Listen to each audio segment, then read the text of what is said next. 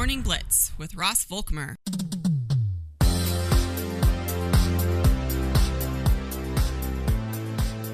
Continue to roll along on a Monday morning. Glad you're with us here on the Morning Blitz. As always, thoughts and comments are welcome on our text line, the number 785 899 2222. Let's welcome into the program for the first time in a couple weeks our good friend from GoPowerCat.com. That's Ryan Gilbert who joins us. Ryan, good morning. Did you make the trip to Columbia?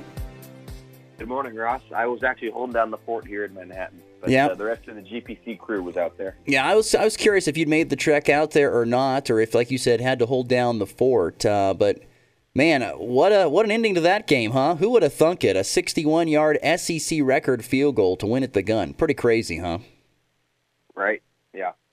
I mean, after the uh, the penalty that Missouri had uh, to push them back five yards to make it from 56 to 61, you're thinking, okay, this game's going to overtime, and maybe even Kansas State might have a chance to return this kick and do something crazy. Remember the Auburn game from what 10 years Yeah. ago with that crazy finish, and so that was in the back of my mind. Um, I think the TV broadcast pointed that out as well, but um, no, obviously that was not the case. And then you look at the replay; it was just a matter of inches, but heck of a way to win. That was a heck of a game.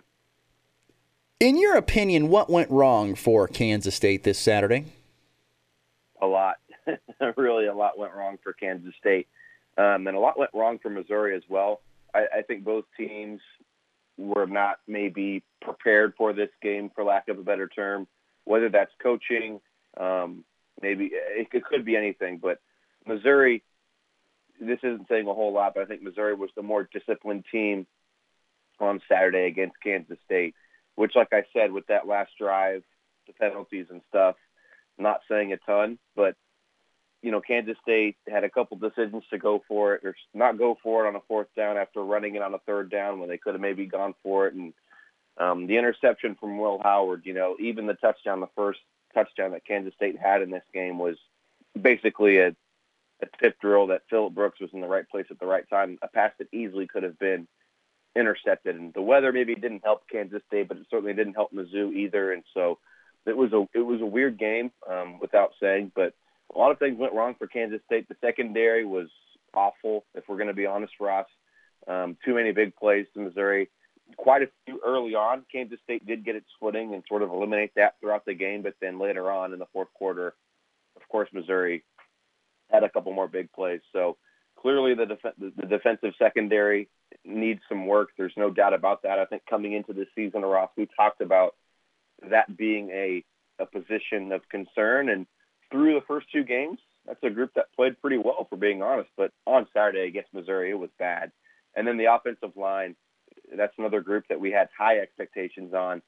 That's a group that's very much struggled uh, through the first three games, and that trend did not did not uh, did not change on Saturday. So a lot went wrong for Kansas State, but um, to lose this game by just three is is uh, it tells you how how Missouri played as well. Kansas State played a D plus game.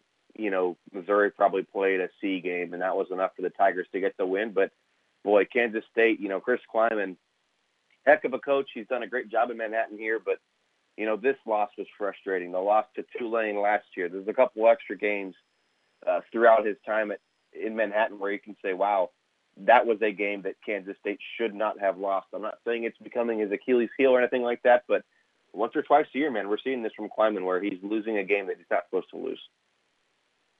Ryan Gilbert, our guy at .com, talking Kansas State's 30 to 27 loss to uh, Missouri at the gun on Saturday at Faurot Field there in in Columbia. You talked the, about the offensive line. What do you and the guys at, at Go Power Cat think is wrong there? Because if there was one thing that I think everybody could agreed upon was that boy, that offensive line is everybody's back. They have a ton of experience. They should be the best offensive line, if not one of the best in all of college football. Why is it not clicked here this year so far? Well, Christian Duffy's injury has certainly hurt Kansas State on the offensive line. He'll be back somewhat soon. We don't really know when, but maybe in a week or two. Um, you'd assume that Christian Duffy can be back and hopefully solve these issues that Kansas State is having on the offensive line. Now, obviously, we talked about the, starting five being great. I think there was also optimism for K State's depth at the offensive line, but that's really where Kansas State's offensive line has struggled. Carver Willis, they've tried to throw him in, throw him in there. It's just not worked out, Ross. And to answer your question, it hasn't worked out because they haven't found the right formula.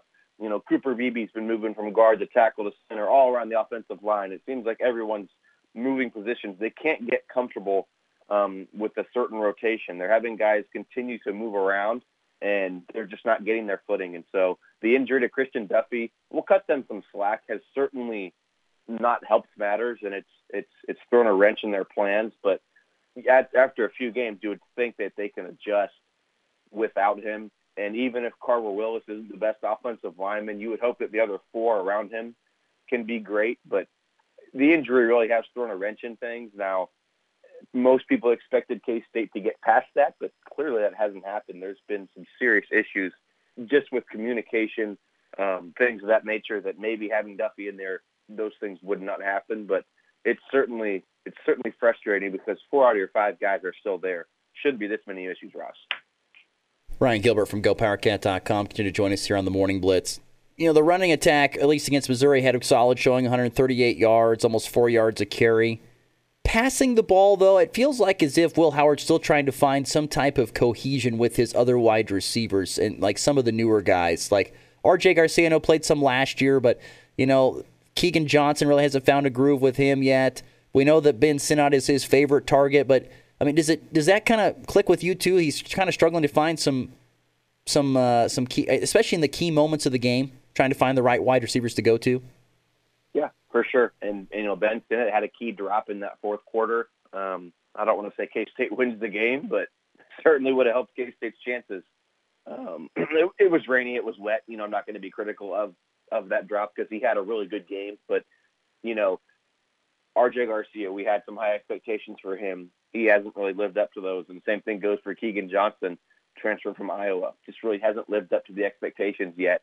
I will say that Jaden Jackson, um, the Ole Miss transfer, who came in last year and didn't really do much, has really turned it up this year and has been impressive. I think him and Will Howard have a chemistry. So that's been a pleasant surprise as far as the wide receivers go.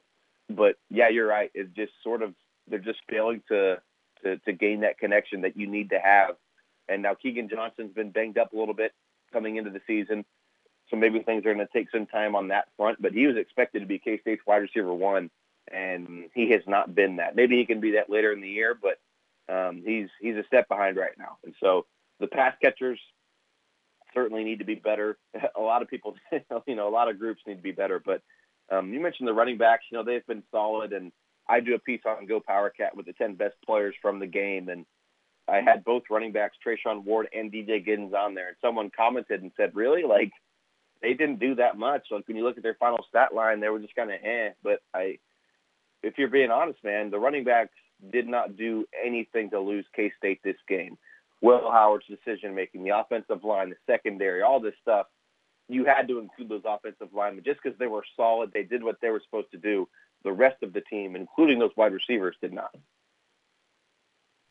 Defensively, was that a, what was your thoughts defensively of this game? I mean, did, did I?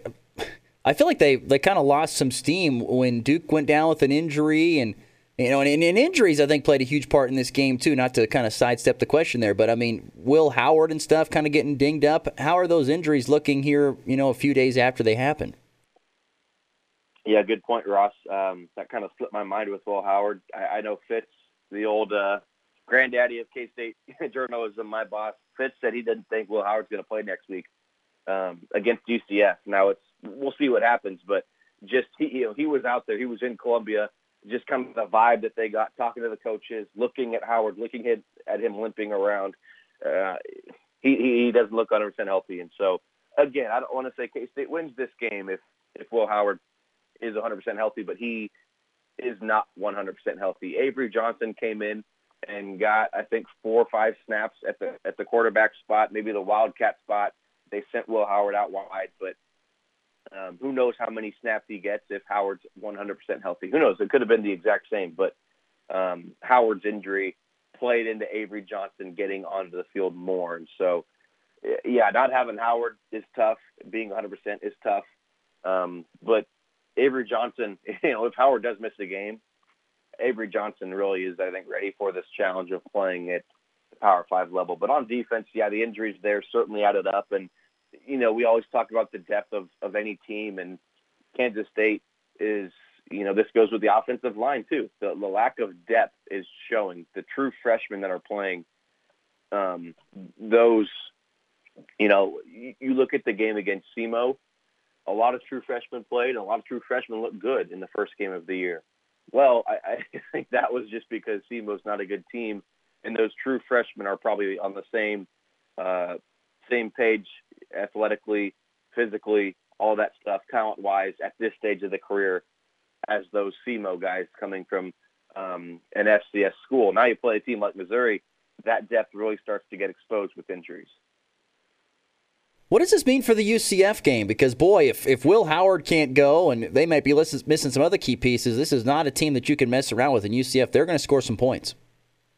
Sure, and I think it's also worth noting the the response that you get from Kansas State coming off of a disappointing loss. You look at last year, the Wildcats lost to Tulane at home, which, looking back at it, Tulane had a pretty good season, so it wasn't that bad of a loss. But at the time, the optics, you know, losing to a non-Power Five school at home um, it was a disappointing one for the Wildcats. And so K State bounced back with a road win at Oklahoma, which, again, at the end of the season didn't look as good because Oklahoma kind of derailed as that season went on. But at the time, it was a heck of a win.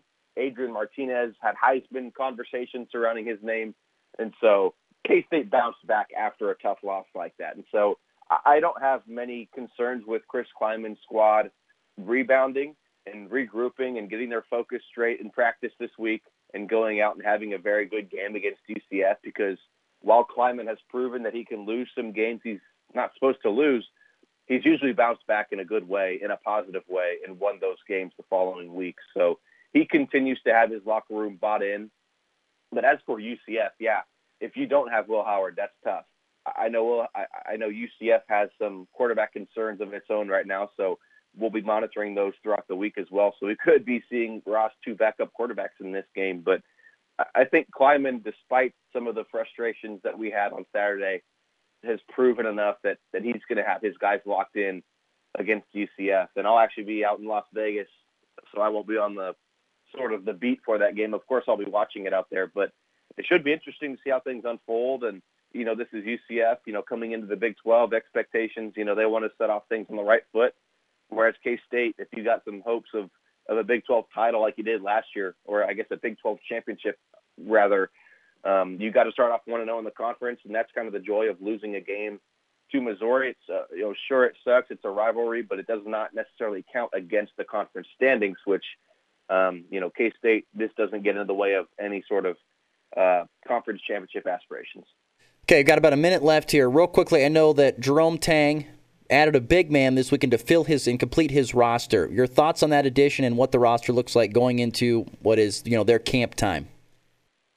Only going to give me one minute for basketball, man. Come on. Uh, just we can talk more. We can talk more basketball in the coming weeks. Don't you worry. But this is what we got for now. There we go.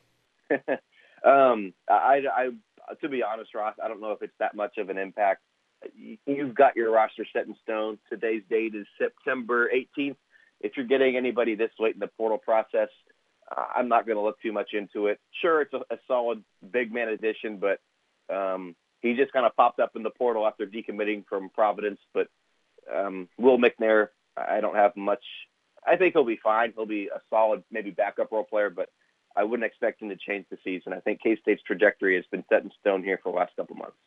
We'll get more in basketball with Ryan as the, as we get closer to basketball season. but we've just we've just started football, so there's no reason to start basketball already. So that's fair. I got you. Ryan Gilbert of GoPowerCat.com. Ryan, as always, thank you, my friend. Enjoy Vegas this next weekend. Hey, I will, man. Thank you very much. Once again, good stuff there from Ryan Gilbert of GoPowerCat.com. Take our final break, come back, wrap it up here on a Monday morning in the Morning Blitz.